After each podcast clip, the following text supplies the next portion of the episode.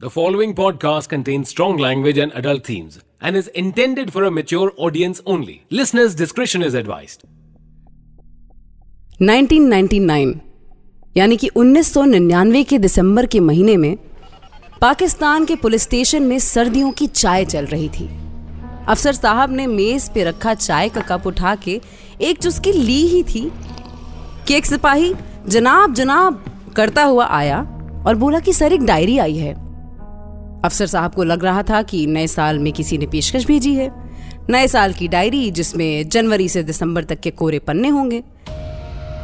अफसर साहब को कहा मालूम था कि ये डायरी उस हरामी जावेद इकबाल की है? इस बत्तीस पेज की डायरी में उसने अपने किए हुए कत्ल के बारे में डिटेल में लिखा था।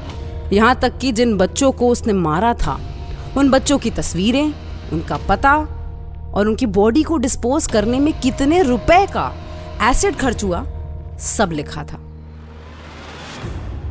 पुलिस वालों के पैर के नीचे से ज़मीन खिसक गई।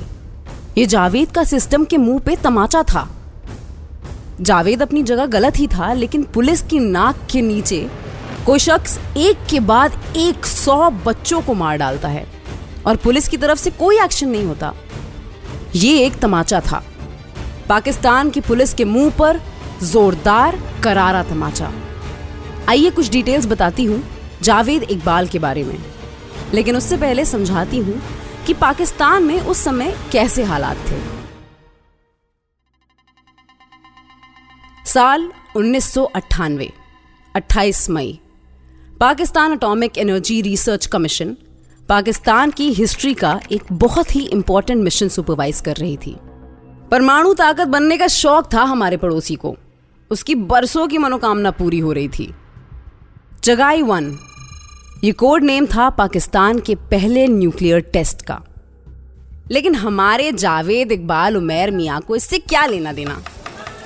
वो इस समय कहीं गली के नुक्कड़ पे खड़े कीमा कलेजी को कुलचे में डुबा के खा रहे थे। नहीं नहीं, ऐसे छुपे बैठे थे, ऐसा कहना तब ठीक रहेगा जब उन्हें कोई पकड़ने के लिए उतारू हो रहा हो। मुमकिन है कि उस वक्त पाकिस्तान का ही कोई पुलिस मुलाजिम उनके बगल में खड़े होकर अपनी चटनी का इंतज़ार कर रहा हो। है कि नहीं हाँ? मुमकिन है ना? जब सौ कत्ल करके जावेद इकबाल खुला घूम सकता है तो कुछ भी मुमकिन है। है कि नहीं? बताइए। जिस साल में और जिस वक्त में पाकिस्तान के उस पुलिस स्टेशन में जावेद की डायरी पढ़ी जा रही थी, वो समय कारगिल का था। हाँ आप में से जो नए जमाने के हैं, उनके लिए बता दूँ कि भारत पाकिस्तान की राइवलरी में कारगिल की लड़ाई भी शामिल है। कारगिल के बारे में आप कहीं और से पढ़ सुन लेना, लेकिन जावेद की हिस्ट्री से आपका तारुफ मैं करवाना चाहूँगी। पाकिस्तान के अपने हालात कैसे भी हों, लेकिन जावेद इकबाल का बचपन मुफलसी में नहीं बीता।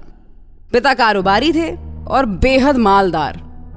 बाकी भाइयों की तरह इकबाल को पढ़ाई लिखाई के लिए हर ज़रूरी चीज़ मुहैया कराई गई और उसने इस्लामी हाई स्कूल से अपनी एजुकेशन पूरी की। अब इसके बाद इकबाल अपने अब्बू के कंधे पे सवार होकर 22 साल की उम्र में अपना स्टील रिकास्टिंग का कारोबार शुरू कर लेता है। और अब्बू की कुछ हवेलियाँ थीं, जिनमें से एक हवेली से इकबाल ने अपना बिज़नेस करना शुरू कर दिया। लाहौर के शादबाग शहर में उसकी हवेली पाकिस्तान के स्टैंडर्ड के हिसाब से काफ़ी शानदार थी। लेकिन इस सफ़ेद में कुछ काला था। जावेद इकबाल होमोसेक्सुअल यानी समलैंगिक था। यह समलैंगिकता आज भी एक चुनौती बनी हुई है। तो सोचिए, आज़ादी के बाद के पाकिस्तान में तो क्या ही हाल रहा होगा। लेकिन अगर आप सोचे कि अरे, वो होमोसेक्सुअल था, इसलिए सोसाइटी ने उसके साथ इतना गलत किया और ब्ला ब्ला ब्ला लेकिन ये बात ना भूलिए कि इन भाई साहब के पास कारोबार की मिल्कियत थी, पैसा था, रहने को बड़ा घर था और शादी भी हुई थी। एक नहीं, बल्कि दो बार। पहली बीवी से एक बेटी हुई थी और दूसरी बीवी से एक बेटा। देखो इंसान को क्या चाहिए, पैसा है कि नहीं? पैसा तो इसके पास था, फिर क्या चाहिए? इकबाल को न्यूक्लियर बॉम्ब चाहिए था? नहीं, वो तो पाकिस्तान की हुकूमत का जुनून था।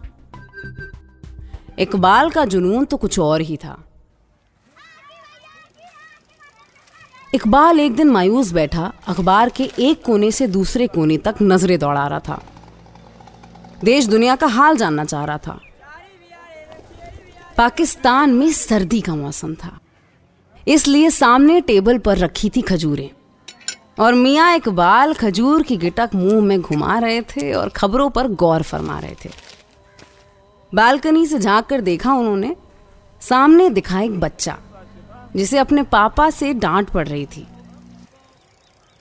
धूप निकली नहीं थी। गोरे से मुलायम से उन गालों पर ठंडी हवा जुल्म ढा रही थी। इकबाल का ध्यान उन गालों पर अटक गया। बच्चा दस साल का रहा होगा, और जाने वो कौन सी बात थी जो वो सुन नहीं रहा था। या शायद कोई शैतानी कर रहा था।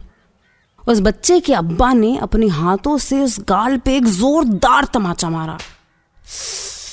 दर्द के मारे और बच्चे की तकलीफ़ से हर कोई नज़र फेर लेता। लेकिन इकबाल की आँखें उस गाल को और थप्पड़ खाते देखना चाहती थी। अखबार इकबाल के हाथों से मचोड़ा जा रहा था और खजूर की गिटक दांतों के बीच में दबी हुई थी। इस समय में इकबाल ने अपने अंदर एक रेज, एक जुनून महसूस किया। वो खुद उस बच्चे के गालों पे थप्पड़ मारना चाहता था। उन गालों को छूना चाहता था और शायद चूमना भी चाहता था। ये अंदर ही अंदर पल रहे गुबार को शांत कैसे करें? अगले एपिसोड में मैं आपको बताऊँगी कि इन वारदातों को उसने अंजाम कैसे दिया। तब तक अगर आपका कोई भी फीडबैक है तो मेरे साथ at the rate R J Mishra official handle पर इंस्टाग्राम पर शेयर कीजिए। या फिर at the rate red F podcast पर शेयर कीजिए। और भी ज़बरदस्त, दिल दहला देने वाले और सोचने पर मजबूर करने वाले पॉडकास्ट हैं हमारे पास। तो सुनते रहिए, मैं अगले एपिसोड में मिलती हूँ। नमस्कार। You are listening to international serial killers written by Dhruv Law audio design by Ayush Mehra creative direction by Dhruv Law. Send your feedback and suggestions right to us at podcast at redfm.in.